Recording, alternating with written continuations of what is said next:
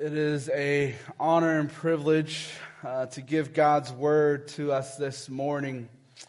Today we will be in Luke chapter 2 verses 8 to 14. You could turn in your Bibles at this time to that passage. Feel free to use the Bibles that are in front of you in the pews if you forgot your Bible at home or if you don't have one. And if you don't have a Bible at home, please feel free to take this, uh, the Bible with you. Uh, receive it as a gift from First Alliance Church to you this season. In 1998, Nintendo created the handheld gaming console, the Game Boy Color. It was the rage. It was the thing that every kid wanted. Uh, you could take this handheld gaming system anywhere you wanted, except for in the water, of course. Um, and it was, honestly, it was still the size of a brick in your pocket, but it's a portable gaming system. Uh, it was still innovative at that time. It was still the thing that every kid wanted for Christmas. Alongside the release, there were a collection of games that could be purchased with it for your entertainment. One of them being this game called Pokemon Blue. Uh, these games would come in square cartridges, and you can place them in the back of the Game Boy, which allows you to play the game the Vu family, this Christmas season, that Christmas season, was enjoying time with one another and just hanging out. Uh, and then it came to present opening time. The moment that all kids, all of us, all my siblings and I were anticipating throughout the day. Six year old Chen was stoked and was excited and ready to open his gifts. As he opened up a few gifts from relatives, uh, I remember all I got was sweaters and clothing. Uh, I was thinking, is there, is this all there is to Christmas? Sweaters and khakis? There's gotta be more. I felt like there was, it was, I was on a commercial, right? And right then, uh, right when I was about to give up hope, dad comes around and hands me a box about the size of a burrito at Chipotle. I don't know. That's, that's all I have for reference for size. Um, so I open it up and bam, there it is. Pokemon Blue. The game that I've seen all my friends playing and talking about. I could finally be, be part of that group. I can finally be on par with those conversations saying, yeah, I know that part in the game. And I was so happy. I, I was excited. I gave my dad a hug from what I can remember. And then I connected the dots. I have the game, but what about the Game Boy Color, the, the gaming console? So I turned and I asked Dad, Where's the Game Boy? My dad responds, What's a Game Boy? At that moment, six year old Chen's dream of playing Pokemon Blue on the Game Boy Color was shattered.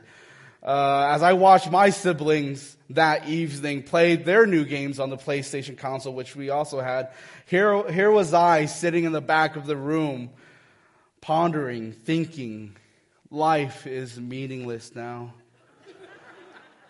Oh, how long must I wait to play? How long? Now, uh, to let you guys know, I did eventually get to play the play the game like three years later, um, but all this to say disappointment, right? Disappointment and longing is part of our lives. We've all experienced it to some degree. Disappointment and longing can lead us to a dark place and it can keep us there for a very long time. But praise God Praise God that He is the light that rescues us from that darkness. And not only does He do that, He takes us out of that place as well and instills in us that same light. In our text this morning, Luke chapter 2, verses 8 to 14, we conclude our Advent series with this theme of joy. One can say that everything from the previous weeks, the themes that we talked about for the Advent series, they all lead up to this moment of joy. The hope, the peace, the love, all points to joy in Jesus. in our time this morning, we will be dissecting this text and answering these two questions. To whom is this joy for, and what does it do? So let's turn our attention to our text this morning. Would you read along with me? In Luke chapter 2, it says this and, this, and in the same region, there were shepherds out in the field, keeping watch over their flock by night. And an angel of the Lord appeared to them, and the glory of the Lord shone around them, and they were filled with great fear. And the angel said to them, Fear not, for behold, I bring you good news of great joy that will be for all the people. For unto you is born this day in the city of David a Savior who is Christ the Lord. And this will be a sign for you. You will find a baby wrapped in swaddling cloths and lying in a manger. And suddenly there was with the angel a multitude of the heavenly hosts praising God and saying, Glory to God in the highest. And on earth, peace among those with whom he is pleased. Let's pray. Lord, we come before you seeking your wisdom and guidance in our time together. May your word be heard this morning. May you receive all glory, honor, and praise. Open our hearts to receive. We ask these things in Jesus' name. Amen. Joy. Defined by Merriam Webster Dictionary, it says this Joy is the emotion uh, evoked by well being, success, or good fortune, or by the prospect of possess, possessing what one desires. So when we read this definition and we put this text or we put this next to what we read in scripture, uh, specifically within the nation and history of Israel, by this definition, we can conclude that they did not have any joy at all. Everything that has happened to them has been pretty bad. Now, granted, they, they weren't always the most obedient people. When God told them not to do something, they did the exact opposite, right? We see in their history, their kings will often mingle and entangle themselves with pagan cultures, replacing God with false idols. They would be conquered and ruled by different empires. And on top of that, the Lord stays silent for 400 years. And we see this between, uh, between the book of Malachi and the gospel account of Matthew. So yeah, by definition, the, the nation of Israel did not have joy. Because that's not what they desired. They were not in well being. They did not have good fortune or success. So we must ask the question is there more to this word joy than what we read in the dictionary? And the, the simple answer is yes. You see, biblical joy is an internal emotional response to trust in God and his promises. And this is, and this is for all of those who would choose to receive it. Again, let me repeat that. Biblical joy is an internal emotional response of trust in God and His promises. And this is for all of those who would choose to receive it. Which leads us to our first point this morning. What is joy? And what, who, uh, who is joy for? Is joy appeals to those in need. Those who are in need are those who would also identify themselves as long suffering and lowly.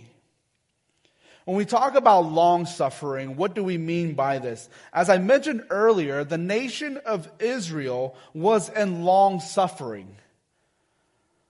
They were waiting for the Messiah to come to rescue them, similarly to how Moses led the people of, and the nation of Israel out of slavery in Egypt. You see, the nation and the people of Israel, they're waiting for the Messiah to do the same thing during this time. Remember, it has been centuries. To get some context, it's been centuries of the people of Israel being under someone else's rule. You see, they long for freedom, they long for liberation. Some of us today, some of us here in this very room, we resonate with that long suffering. Some of you have gone through a time where it seemed like there is no end to suffering. Some of you are still in it right now. My encouragement to you is this cling on to the promise of God and this promise that God, that He will restore, that He will bring us to a new kingdom, that in Him our lives are secure. When we talk about those who are in need, we also have to mention that they are most likely those who are lowly as well. We look at our text. In verse 8, we are introduced to these shepherds who are in the field in the middle of the night. This message of joy comes to these individuals who are not necessarily all high and mighty. You see, shepherds were despised by the quote unquote good, respectable people of that day. Shepherds were seen as nasty and dirty. According to Kent Hughes in his commentary on Luke, he says this the only people lower than shepherds at that particular time in Jewish history were lepers.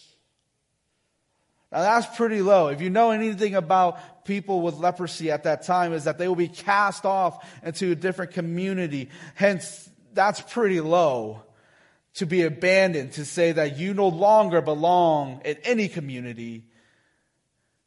You leave us. And yet the message of joy came to them. Not only did they just hear it, but they received it.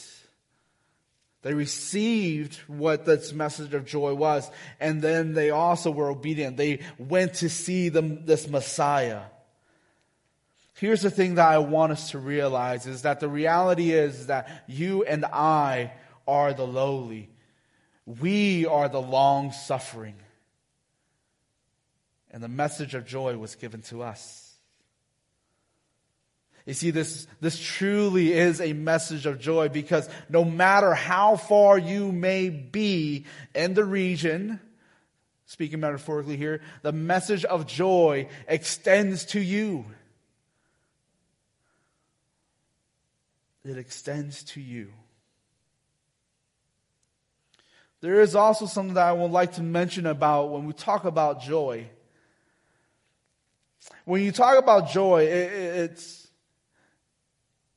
it, also, it often comes to those who are in the midst of suffering. It would appear as though that joy is often accompanied by suffering. So what do I mean by this? Is that we cannot talk about joy in its truest form without mentioning the reality of suffering at the same time.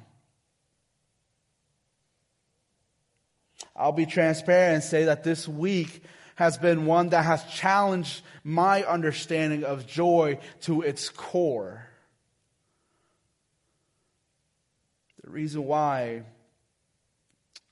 is because there are areas that were, was revealed in my life that I must confront. Some of you guys may have those moments too. Some of you guys are probably asking that question now. when the Lord revealed those areas in, in, in, in, my, in my life, and my wife and I were praying through it, just talking through it, suffering.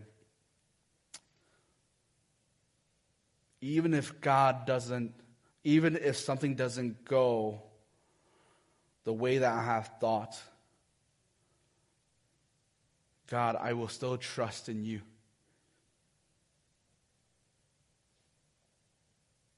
Some of us, we have said that before.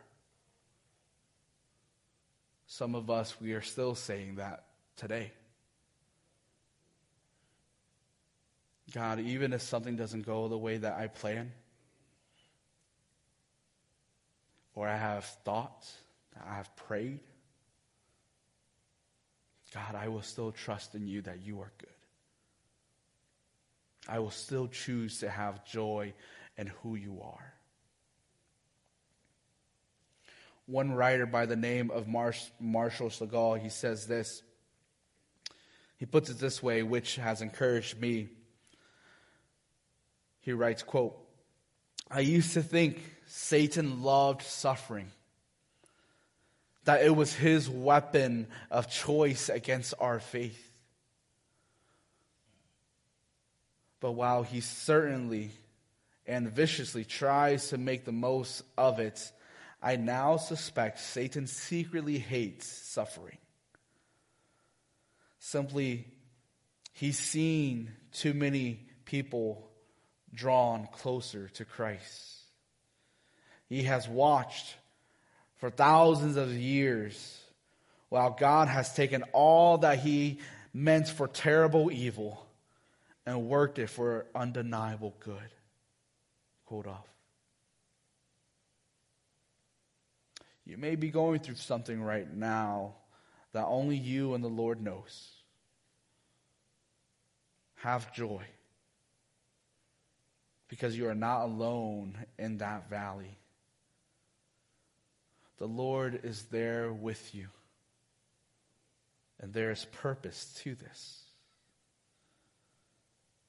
If it is meant for you to let go of something, and say, God, I let go of this so that I can cling on to you. Or if it serves as a reminder of the glory that we will share one day with Him, there is purpose to our sufferings. It points us to joy. As I was challenged this week with my understanding of joy, I started you start to venture into an area that you're unfamiliar with, a place that you, you, you're very uncomfortable. You see, uh, as I was reading this, similarly to the shepherds during this moment in Luke 2, when there's something that we are unfamiliar with, even if it's a good thing, there's a sense of fear due to change, right? when we don't know what's ahead, when we don't know what's around the corner, even if it's something good, there's this, there's, there's this anxiousness and fear that is instilled in us. We look back at our text, beginning in the second half of verse 9, and they were filled with great fear. And the Lord said to them, Fear not, for behold, I bring you good news of great joy that will be for all the people. For unto you is born this day in the city of David a Savior who is Christ the Lord. So we're introduced to these shepherds, right? These shepherds who are considered lowly, who's out in the fields doing shepherd things. And bam, all of a sudden angels appear. So you can imagine, right? So, so put yourself in their shoes. Is that you're outside cutting grass or pulling weeds in the middle of your in, in your yard in the middle of the night. Sure. Like, I'll be honest, I've done that before. Um, and then all of a sudden, in the midst of the dark, dark area there, the dark night, is that someone, it seems as if someone turned on the switch. Light goes on. And not only are there lights there, but you see this figure in front of you, unknown to you, unfamiliar. So yeah, I'll, I'll be scared. I'll be the first to admit that I will be terrified. I will go like, what's going on? My hands are up. Just take whatever it is that you want, right? A sense of fear due to the unknown. But as soon as you're about to run away, as soon as you're about to drop everything and say, you know what? I'm gone. Forget this. You hear a voice that speaks to you and tells you, Fear not. See, this is the thing that joy does, is that joy drives out fear. This message of joy that the angels bring and has brought and brought to this, the shepherds is one that drives out fear. It is not one that condemns, but one that liberates. And again, it's not just for one person, it's not just for those three, but it's for all humanity. You see, this is a message that should be rooted in your soul. This message that a child who was born, who would save the world from sin. Peter explains it best in his, his letter to the church. He says in 1 Peter chapter 2, He himself bore our sins in his body on the tree that we might die to sin and live in righteousness. Oh, what confidence we have, what assurance we have when we hear this. That sin the thing that caused death, the thing that causes pain, no longer has a hold on me. I am redeemed by Jesus. You see, we can say these things, we can say these things with confidence because of this message right here. This message that the Savior, who is the Christ, the Lord, is here. A few weeks ago, we spent some time praying for the persecuted church. And again, you know, just a quick reminder, I hope that you have been praying for them in your, in your personal time. So you think of our brothers and sisters in those areas, in those countries, in those hostile environments where being a Christ follower is punishable by death.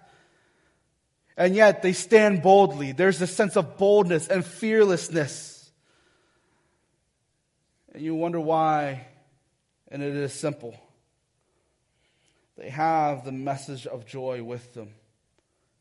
This message of joy that if my body is destroyed, even if they take the, the blood out of my body and it flows and it falls onto the ground, even if when my body is destroyed, I myself am not.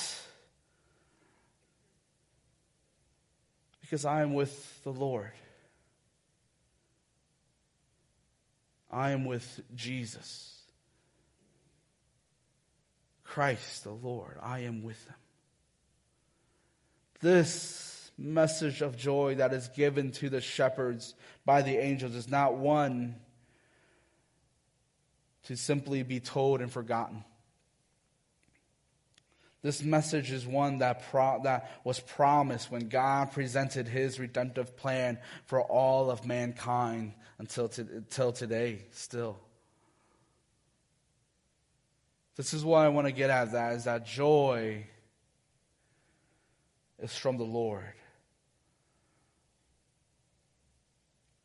Joy originates from Him and it will end with Him. And this should give you hope. This should give you peace. This should let you know that you are loved. This should fill your soul with this everlasting, again, not until so and so time, it's everlasting joy. Joy allows us to see Jesus in every circumstance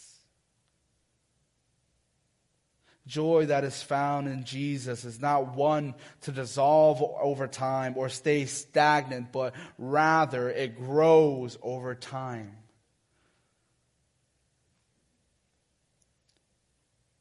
The glory of the Lord shone around them.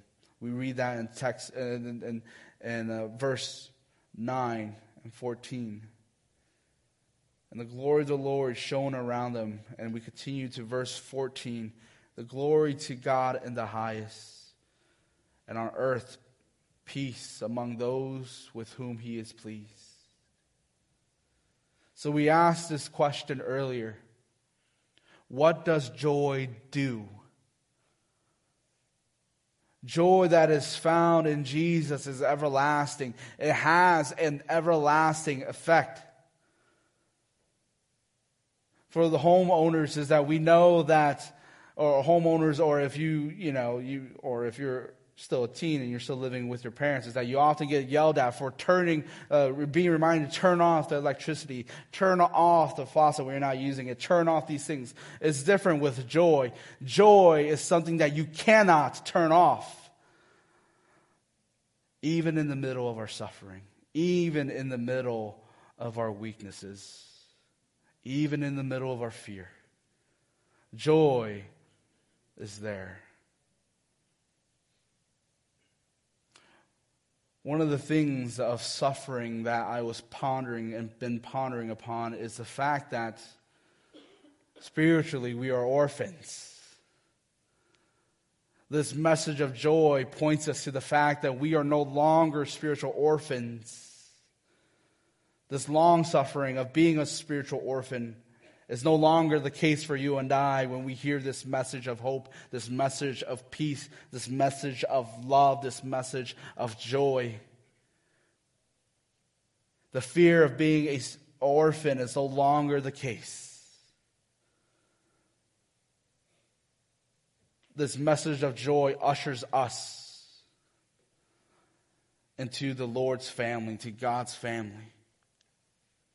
Romans chapter 8 verse 15 says, For you did not receive a spirit of slavery that returns you to fear, but you received the spirit of sonship by whom we cry, Abba, Father.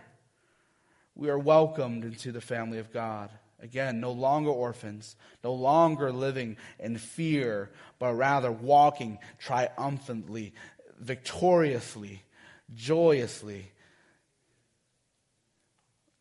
only found in Christ. What God began with His glory, which we see in this text in verse 9, it will end with His glory. The joy of the fulfilled promise is everlasting. So, for us this morning, I hope that this serves as an encouragement for you as you leave here today. Is that we are no longer waiting for joy to arrive. We are no longer in that long suffering. The long suffering has ended. We have joy because the Messiah, the Christ, has come. And not only has he come to the world, he desires to know you. It's not as if like he is just somebody that's on the stage that you can never reach, that you can never touch, that you can never say, hey, can I get part of, or, or, or can I get your attention? No, he desires to know you. Do not be in your long suffering by yourself. Do not keep the Lord at a distance. Do not wallow in that sorrow alone. Come to Him. This is a message of joy. Joy that is found in Jesus will drive out all fear within your soul. When you say, Yes, Lord, I receive your joy, this is the thing that happens is that the Holy Spirit moves, enters into your soul, and begins that internal work a passage that many of us are familiar with. Galatians chapter 5, verses 25, the fruit of the Spirit. The Spirit doesn't give us a, a, a, spirit of fear, but one that is full of joy. And this joy would drive out the fear. Similarly, like, like our brothers and sisters around the world who are in the persecuted church Again, one of the reasons why they can say, Sure, I'm willing to die for the Lord is because I know that I'm going to be with them.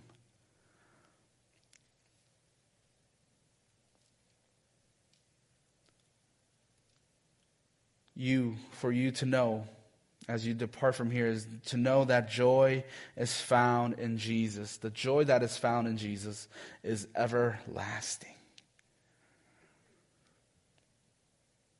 What a blessing it is to hear that you don't have to turn it off. You don't have to go and be reminded that, oh, I'm in suffering. I got to go and flip the, flip the joy switch on. No, it, it doesn't turn off. You don't have to worry about it. And that in that, this joy that is everlasting, may it spur you on. So, this joy that is here, the question is this. If you are in a place where you're saying, I don't have joy, if you are in a place where you're saying that it's hard for me to see joy in this circumstance, have hope. Have hope. Because joy is not far. Joy is as simple as you asking the Lord to come, to intervene, to invade your soul. So the question is what are you waiting for? May that be a challenge to you this week. Let's pray. Lord, we come before you, thanking you for this time, thanking you for your word. And Lord, as we talk about this theme of joy in this season, Lord, for many of us, some of us here, it hasn't been a joyful year. It hasn't been a joyful season. But Lord, would you remind us that joy is not based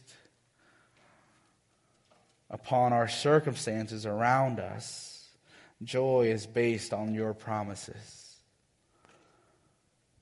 Joy is founded, rooted, begins with your son Jesus, and it ends with him. So, Lord, anywhere that we may fall in between this journey of joy, Lord, we know that you are there.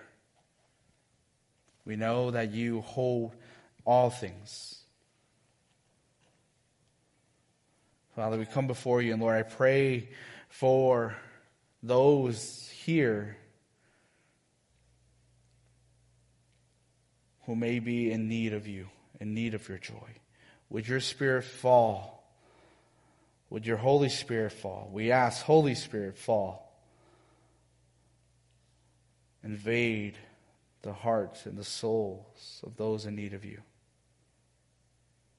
Lord, we thank you for this time. We thank you for your word. Lord, we ask these things in your Son Jesus' name. Amen.